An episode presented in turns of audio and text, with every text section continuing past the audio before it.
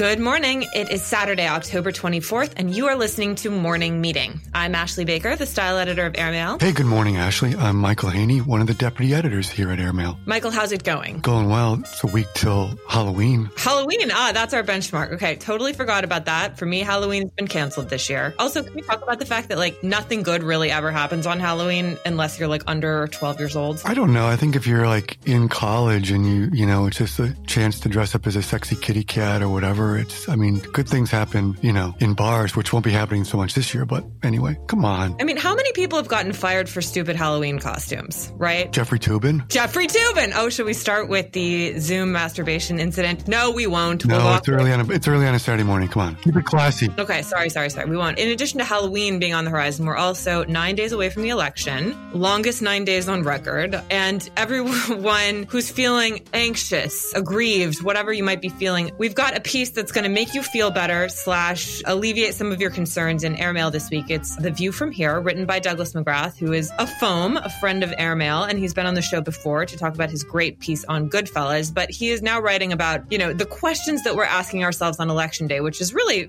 you know, he boils it down to this. Do we really want more of this? Do we like what this guy's been doing? Or do you think the other guy might do a better job? It's inexplicable to me, Michael, that there are any undecided voters at this point, given how obvious the choice seems to so many of us, but right. Yeah, and it's it's a very smart, witty piece by Doug, which I mean, those, those are two words that go hand in hand with Doug, but it's it, get, it boils down to basically, look, if you were going to, if this guy were working for you, which he is, but if he were working for your company and his contract were up, would you renew it? And I think it sort of comes down to that. But if you're one of those exotic, strange species that seem to exist still in late October twenty twenty, known as the undecided voter, or you know one, send this piece to them. Did you read, Michael, um, Alexandra Ocasio-Cortez had a great sort of call to action on her Instagram. And she said, if you know of someone who's an undecided voter, or if you have someone in your life who is voting for Trump, call them, have a tough conversation with them, see if you can sway them. And I thought that was an obvious and yet also brilliant idea. I'm not going to be doing that with any of my Trump supporting relatives in the Midwest because family dynamics we won't get into here, but I thought it was kind of a brilliant idea. Yeah, I know more than a few people who have called relatives and, and doing the right thing, making it personal, whether it's people who are would be affected by the perhaps repeal of Obamacare, perhaps the repeal of same-sex marriage, and just reminding them, like, this is what's at stake. It's going to connect and impact people personally that you know, sons, daughters, nephews, whatever you have. So it, it's a strong piece. And then again, on the other hand, if, if the other nice piece we have in the issue is if all this anxiety is just too much, I like the piece we have, which I think it's a nice service piece, your good friend, Laura Nielsen, about finding a refuge right now, if you've got the right amount of money, right? Well, look, the holidays are approaching. And people are trying to figure out what their travel plans might look like in pandemic times. So Laura wrote a piece for us about, I personally call it the Airmail Guide to Renting Your Own Private Island. But Laura tracked down a bunch of islands that are available close to home here in the U S and also further afield that you can rent. And, you know, some of them are incredibly expensive. Some are not so bad. And she reminds us that Manhattan, after all, is an island, although it's one that we share with one point six million others. Anyway, Michael, if you do fancy a getaway this season, that could be one place to go. Are you traveling at all? No. No. No. Okay. Well, on that note, that's the reason not for you. I used to feel, you know, shame when someone's like, are you, are you traveling for the holidays? Are you, where are you going? Saint Bart's? Where are you going? What are you heading off to? Aspen? Now I feel like I'm I'm cool because I'm not traveling, right? It's the smart thing to do. So, but yes, I like this piece by Laura. Makes me think of the song Islands in the Stream, which I won't sing for you, but you know, that is what we are. Nothing in between. So, Michael, on a cinematic note, we've taken another look at the life and legacy of Sue Lyon. Who was Sue? Remind us. Yeah, this is a sort of fascinating and disturbing piece by Sarah Wyman in this week's issue about Sue Lyon, who you may not know the name, but you certainly remember the performance. She played Dolores Hayes in Stanley Kubrick's version of Lolita, which starred also James Mason as Humbert Humbert, Peter Sellers. And she, as as as Sarah reveals in the piece, Sue was cast just after her fourteenth birthday. So there's a sort of amazing, you know, sort of how life in- intersects uh, anecdote in here where she's growing up in California. Her best friend at the time is a young girl named Michelle Gilman. They're both thirteen years of age. And they're playing Monopoly one day. And Sue's mother walks in and says, I've, get dressed. I'm taking you to an audition. Well, Michelle Gilman grows up to be Michelle Phillips of the Mamas and the Papas. So sort of just how life has little cross currents to it. But the sort of story of this piece, and it's about a life sort of post Me Too, which came too late for Sue. But it turns out when she's she's she ca- she's cast in the film just after she's fourteen and makes the film, it becomes a huge hit. But unfortunately for her, there is a producer on the film who basically seems to have started sleeping with her. Now, he's still alive. He's age ninety-five. Sarah calls her up and calls him up and asks for him to comment. And I won't tell you what he said, but she had a sad life after it. It's clear, you know, what happens to child actresses who get pulled into the system too early and surely abused by people in power. Married five times. One of her husbands was the guy who wrote Blade Runner, but she eventually sort of like living in New York, gave over her house, her apartment to homeless people, and And had a life battling demons. So am I getting it all there, Ashley? We were talking about Sue Lyon. And what I'll say is, Michael, that, you know, this is the kind of thing, like, this movie wouldn't be made today. That's my feeling. And Lolita was published in nineteen fifty-five. And here we are, sixty-five years later, still sort of debating the literary merits of this novel versus the sort of pornographic elements that it entails. I think it's fair to call it pornography in some way, right? It's talking about the sexual abuse of a child. So yes. But this was such a sort of horrifying piece to read on so many levels, because Sue Lyon came into underneath such scrutiny for her five marriages and a somewhat disastrous personal life. And she passed away at the end of two thousand nineteen. And her much of her legacy was really about this movie that she made when she was fourteen and this really destructive life that she led after that. And it just strikes me as such an incredibly sad story, and also one that feels like an important conversation to be having during these times, especially sort of in the wake of the Me Too movement, when we're so much more attuned to how young children have been exposed exploited and how young women in particular have been exploited in Hollywood, and how that has had these disastrous consequences on the rest of their lives. I mean, you also think just about how the moment society has, has evolved clearly, but not enough. But when Sue Lyon is fourteen, fifteen, and she's still under the, shall we say, influence of James Harris, the producer, you know, gossip columnists at the time covered it and wrote about it. But even then it was sort of in this coded way, but, you know, no one's calling it out. So Dorothy Kilgallen carries a headline, Lolita virus catching for Sue Lyon. And in it, she sort of intimates that Harris, the producer, is fallen under the spell, uh, per se, of Lyon. So, you know, at the time, she's only sixteen at this point, but in the age of consent in, in the U K is even seventeen. But it's just no one sort of pausing in that moment, in that time, and saying, yeah, I don't think this is right, especially even her parents. So it's a reminder that you can see these movies, and yet sometimes there's a there's a sort of a high price paid by the people who appear in them. All right, moving on into less challenging matters. All right, Michael, well, we have a special guest today. Uh, Bill Cohan will be joining us, and he wrote a piece on Vice and the downfall of Vice and the sale of Vice. I thought I knew everything there was to know about Vice, and it turns out I was wrong. Of all the media stories that we've been following for the past several years, this one, uh, it's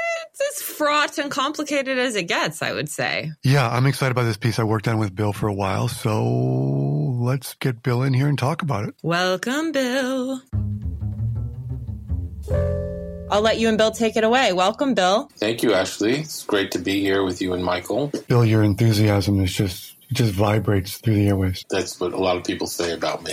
The good thing about having you on the show is it makes me look like a crazy, manic, excited person. So I'm finally, there's someone who's to the, the little left of where my enthusiasm level is. He's a hard-boiled reporter, Michael. Give him a break. Exactly. All right, Bill. So fantastic piece this week about Thank Vice you. Media. Thank you. And I'm just going to set it up a little bit for people who may have been under a rock for the last, what, fifteen years. Vice Media, started by our friend Shane Smith back in the nineties as a magazine up in Montreal, sort of somehow through a mixture of bluffs and wily sort of business savvy, it becomes kind of the brand that epitomizes all things millennial for the last ten years or so. And there's a period where literally everyone in, in, in the world seems to want Vice as a sort of like the Pied Piper who can lead them to the millennials and what they want and how to sell to them. And then it sort of all changes for them. So, which is where your great piece comes in. So Shane Smith, Vice, and this sort of the business is falling apart for them, right? So tell us where, where you see this story and what we should know about Vice. Well, I think you said it very well, Michael, there, because I think there was a period of time when Shane Smith and his buddies sort of ran a combination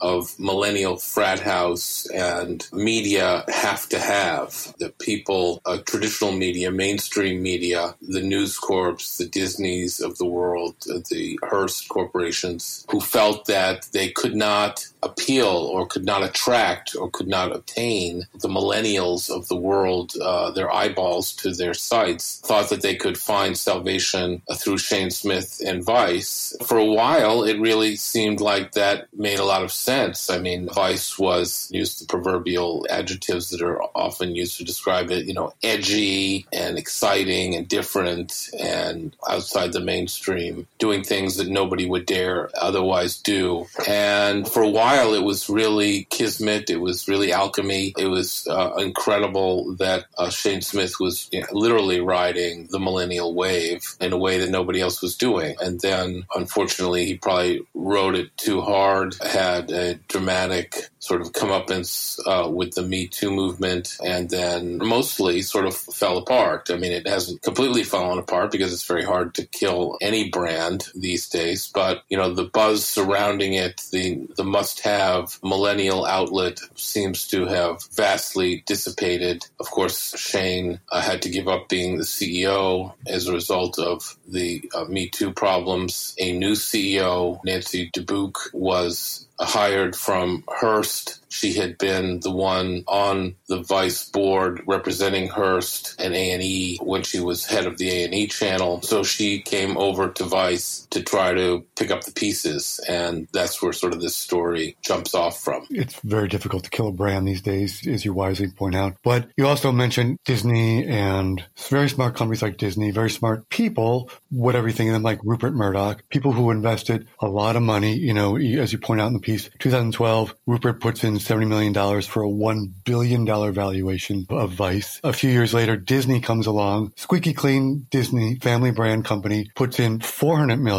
dollars, right, for a four point five billion dollars valuation. And let's just then pause and remind people then Disney then buys Murdoch's stake of twentieth Century Fox. So they have a five hundred ten million dollars stake in Vice, right, which after the merger of Disney and, and twentieth Century Fox, what does Disney do with that five hundred ten million dollars stake, Bill?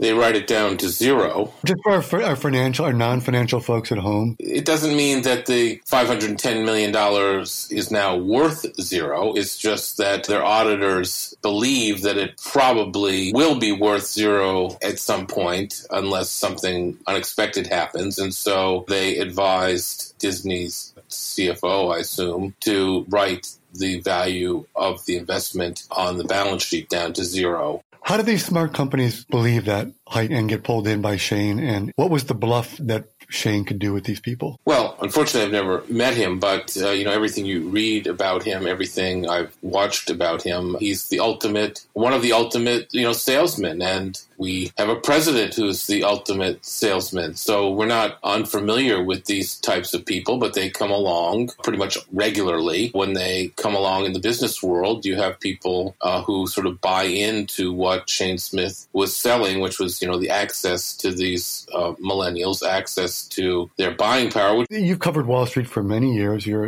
a money guy. It's funny, despite all the intelligence and the reports these guys generate on should they invest in something, it seems at the end of the day, it was about guys like, well, Murdoch's in, we should get in, blah, blah, you know, and creating heat around something, right? Which was, that's what a salesman does. He sort of makes you think if you're not in, you're going to be left behind, right? Yeah, FOMO, fear of missing out. And Shane just completely took advantage of that sentiment, which you would think, uh, people like Rupert Murdoch or Bob Iger wouldn't fall for, the former C E O of Disney. But hey, look, for them, it's shareholder money. It's kind of a fling. It's hard to imagine Disney, you know, five hundred ten million dollars being a fling. But for them, it probably is, with a market cap of whatever, two hundred billion plus or something. It's a way for them to, you know, it's like Rupert Murdoch in MySpace, right? Once upon a time, thinking that that would be the next Facebook or, or whatever it was supposed to be. Of course, you know, disappeared. But, you know, these uh, guys are very well steeped in, you know, old media, traditional media. That's why they're very susceptible to this whole concept of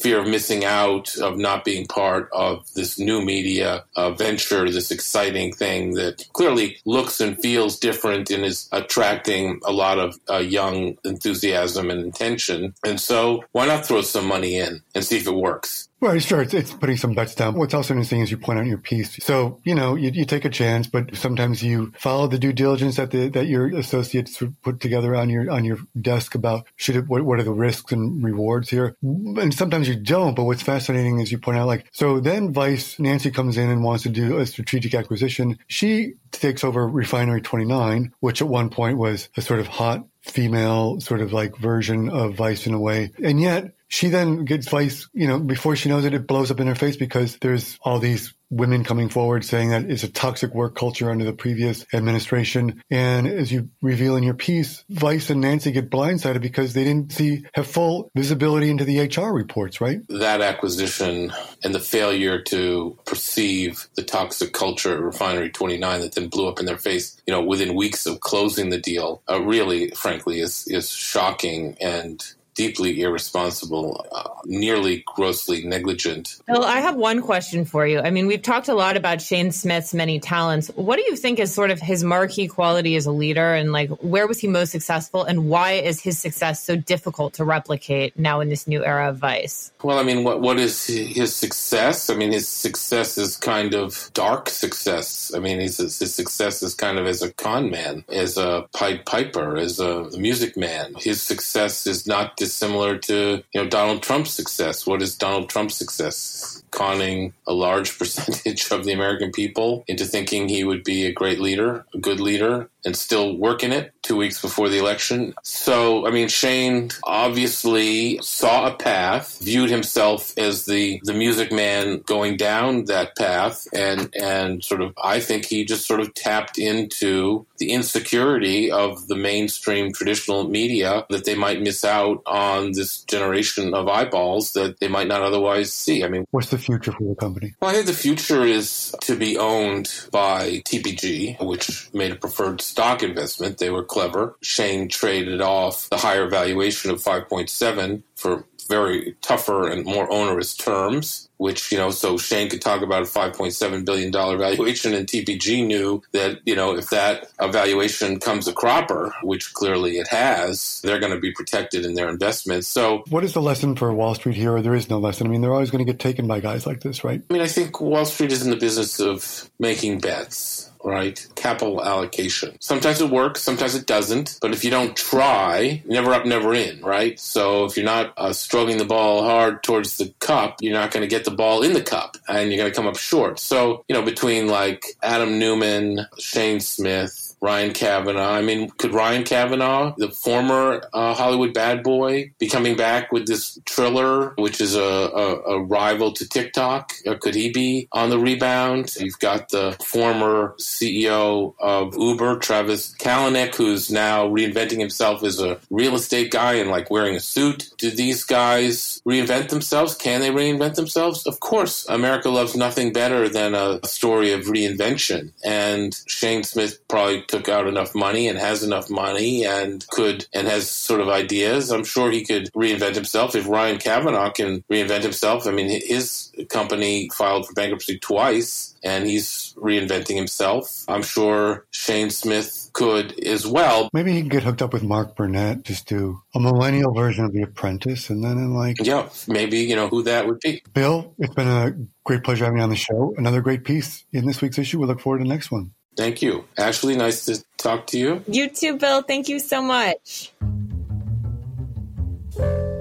We're very excited. We have a guest on today who has not yet been on Morning Meeting, and it's high time that she joins us. We've got Duff Lambros here. She wrote a great piece for Airmail probably about, I don't know, Duff, what was it, six weeks ago, eight weeks ago, about being named Karen, although she does not go by that any longer. And now she is back to talk about what she has in common with Amy Coney Barrett. Duff, how are you? Welcome to the show. Good morning, beautiful people, and thank you very much for having me on this morning. So, Duff, first of all, take us back to two thousand one. How did you first come into the orbit of Donald Donald Trump. Back, I guess it was in the nineties when you first encountered him. Yes, I was a V J on M T V, and we would shoot around New York City, Atlantic City, and we would quite often shoot at the Plaza Hotel, or if there was a big boxing match, we would shoot at the Atlantic City casinos. So we would, you know, get on location. The location department would set it up. But we all had a saying, like, where's the worst place to stand if you have a fear of being trampled to death? And that was between Donald Trump and a camera. The minute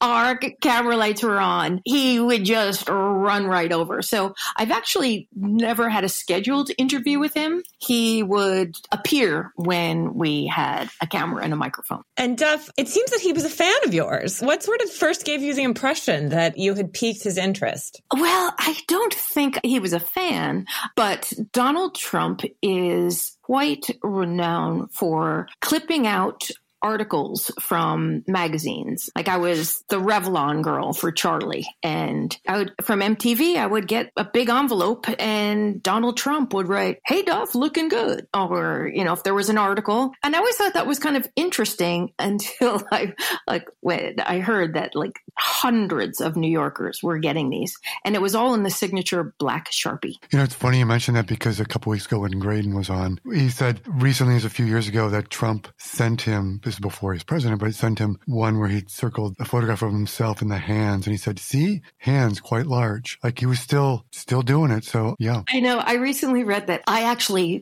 kept the cuttings because it was so unusual. It was like, was this news for me? Like, I posed for the photos. You're like, looking good. And I recently learned that he had sent the exact same sentiment to Prime Minister Trudeau. So I would say, yeah, the only thing I have in common is that we can agree that Prime Minister Trudeau does indeed. He's looking good. You know, in a way, though, it's really kind of like an analog like on Instagram, really. I mean, he's really ahead of his time, right? He's just sort of seeing something you did. He's just giving you a little like thumbs up or a little heart. So I see the man. He's a man from the future, really.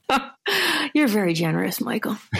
So, Duff, how did he get you involved in the Miss U S A contest? So I was appointed a judge by Donald Trump in two thousand one to judge the Miss U S A pageant. And I believe because I had a contract with Revlon, I was the entertainment host at H B O. So I was also Miss Coney Island, and I won the Ernest Borgnine lookalike contest, and I was Miss Guinness. So I had a few titles, so perhaps that is what put me in his orbit. But judging a beauty pageant was an interesting experience.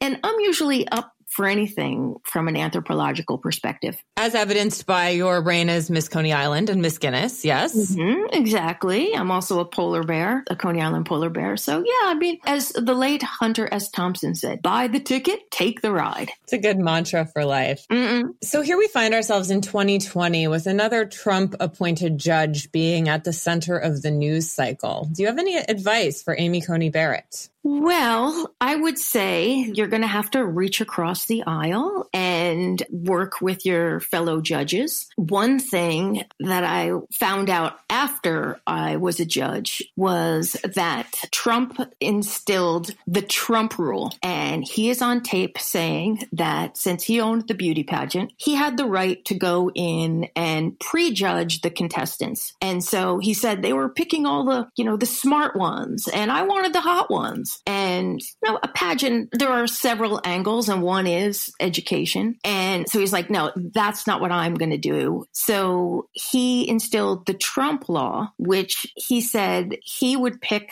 the ten finalists, make sure that they would make it to the finalist. And that he said that he could also, as the owner, he had the, he just thought he could just walk in on these young women while they were in the dressing room. So that's what he called the Trump law. And And I am hoping that Amy Coney Barrett, who resides in Indiana, and this happened in Gary, Indiana, that she remembers that voyeurism is a crime in Indiana, punishable by two and a half years. So as she stated in the confirmation hearings last week, that no one is above the law. That's great. All right. Well, that was an illuminating conversation with Duff. Duff, thank you so much for joining us. Before we head out, Michael, I'd love to know, is there anything that you would potentially describe as a best this week? Just give me something that's going to make my life a little bit better. Yeah, you know what I'm going to give you? If you haven't watched the new Aaron Sorkin film, The Chicago Seven, I watched it over the weekend. I thought it was terrific. And you've got Mark Rylance doing his incre- usual incredible performance this time as Bill Kunstler. You've got Sacha Baron Cohen, who I think was unbelievable as Abby Hoffman. And you've got Got Frank Langella, who, again, always like just transforms in a role as Judge Julius Hoffman. But Sorkin is the master of the courtroom drama, from A Few Good Men to even when he just redid To Kill a Mockingbird on Broadway a couple years ago. So terrific piece of writing. Doesn't always stay true to the courtroom record, but that's that's another story. But super terrific performances, great pieces of writing. How about you? Well, uh, this isn't the most uplifting thing, but it might make your life better. I did spend a couple hours this weekend watching The Social Dilemma, which is the new docudrama from Jeff Orlowski about social networking and how we spend all of our lives on our cell phones. Have you seen this, Michael? I did. I watched it a few weeks ago. Brooke and I watched it. I hear the angst in your voice, right? This movie was a big wake-up call for me. Thank you to all the brave tech veterans who came on and, and talked about exactly what's going on. Because at the end of the day, it's helpful just to be reminded of the fact that your phone is really a device for the delivery of advertising, right? In many ways, sort of at a baseline level, that's what social media is out there to do. Um, and while we are connecting with people and it is helpful in many ways and we're discovering lots of new things, the primary purpose of these brands is to make money through advertising. So sometimes it's just helpful to be reminded of that fact. Yeah, it's a pretty sobering eye opening look at what all this is, uh, effect this is happening on all of us, but most importantly, I think kids and also our social discourse. As one of the guys said, who was one of the original Facebook founders, they say, the guy's not being flippant. They said, what is your biggest worry about all of this? And he just says, civil war. Was that Tim Kendall? I don't remember. I saw it a few, uh, you would remember more than I would, better than I would. Yeah, my husband went to uh, business school with Tim, and it's it was funny. We were watching it and we were like, oh, hello. Yeah, he was the chief monetization officer, I think, of Facebook back exactly. in two thousand six. Exactly, yes, that's who it was. Speaking Speaking of social media, I have a confession. Please. I need to come clean with the audience here and you, because I can't hide anything from you. And my connection here to what we're just talking is, is social media, because it features by this character in this show that I've now watched three episodes of. Wow. I'm just going to confess, Emily in Paris. Oh, you're not doing it. I did it. I did three episodes three? of it. Oh my God. It's kind of like eating like a big thing of jelly beans. I watched one episode and it was just so incredibly painful for me. I didn't say it wasn't painful, but I wanted to see where it was going. You might be hate watching it, Michael. You might be hate watching it. Maybe I'm, I don't know, maybe I'm enjoying it more than I want to say. I just... Okay, I have one more thing to recommend, and it's really embarrassing. No more embarrassing than me talking about Emily in Paris. Oh, it's pretty bad. Okay, so my birthday was this week. My mom got me a Roomba. Do you remember the Roomba? It's a robot vacuum cleaner. Well, I remember it. I never had one, yeah. This thing's golden, okay? My mom got it for me on Prime Day on Amazon, and you can program it to vacuum your house when you leave. So whenever I leave to drop my daughter off at school, I have that thing running the whole time that I'm gone, and I come back and it feels like a housekeeper has just been there laboring away over my floors. It's incredible. It, you know, if anyone's struggling with housekeeping during these COVID times, I highly recommend. There's got to be a German word for what it is to be at a certain age in your life and you get a gift like that for your birthday, and that makes you happier than any other gift. Mm-hmm. Michael, honestly, I think it's just that as material possessions become less important as you age, or at least I hope that that's the case, things that improve your quality of life are the ones that have real value, or things that improve the way in which you see the world. So great books, great music, great experiences, and the goddamn robot vacuum cleaner. Okay, by all means, come on over. You're not going to believe this thing. My kids have named it. Charlie named it John, and Cecily named it Bianca Flitter Zach. And it's like our pet. Bianca Flitter Zach. Yeah, Bianca Flitter. She's very creative. You've got a Roomba and twenty-seven chickens in the backyard. Yeah, I got eighteen chickens and uh, a Roomba and like a full house. Life is good. So it really is green acres for you. Pretty much. Pretty much. You and Zsa Zsa Gabor would be, you know... Oh, boy. It's my Netflix pitch coming at you right now. I'm, I'm going to reboot Green Acres with a savvy magazine editor who is now out in the country with a Roomba and seventeen chickens. Okay, let's develop that together and let's sign Emma Stone. I want Emma Stone to play me, obviously. And we should sell this to H B O. Is anyone listening? Guys, uh, we'll have our agents get in touch. Michael, on that note, would you please read us out? Oh, uh, wait, can I do these two women? Oh, yes, of course. Go ahead. Wait, so, you know, speaking of extraordinary women, Ashley, like yourself, there's two that we have in the issue this week that I also want to talk about. They're very briefly sort of two extraordinary women. One was a great life. One was just sort of another woman who, who died recently. The first is this woman, Marguerite Littman, who I'd never heard of, but fascinating life. She was born in Louisiana, and she what she was described herself as a zigzag celebrity. So it was one of these women who sort of connected everyone and everyone basically in the twentieth century who mattered knew her. Truman Capote supposedly modeled Holly Golightly on her. Liz Taylor, when she was starring in uh, as Maggie in Cat on a Hot Tin Roof, took diction lessons from her on how to get a Southern accent down. With Princess Diana, she started the AIDS Crisis Trust in nineteen eighty-five, which sort of then she and Diana later auctioned off all Diana's dresses for charity, for the charity. So fascinating woman. Highly encourage you to read it. The other one on the other side is Sherry Height, who you probably best know for writing the Height Report on sexuality. But before she became a sexologist, basically, as Michael Callahan writes, she was the model for a artist called Robert McGinnis, Guinness, who was kind of one of these nineteen fifties, sixties artist illustrators. And he illustrated, if you can look him up, great movie posters for, oddly enough, Breakfast at Tiffany, but also Barbarella, Diamonds Are Forever, many of the James Bond films. And he illustrated these kind of Mad Men era, leggy, lean women, exotic, beautiful women. And Sherry Height was one of them and was one of his muses. So great little piece of cultural reporting and writing. Fascinating stories, fascinating lives. It's nice to be inspired, isn't it? It is. Michael, we're officially like our grandparents. We get really upset when we can't find the obituaries in the paper. Yeah, what's the old joke? I start with the obituaries every morning. If I don't find my name in it, it's going to be a good day. I got you to laugh. See, some people don't know that old uh, vaudeville. I love it.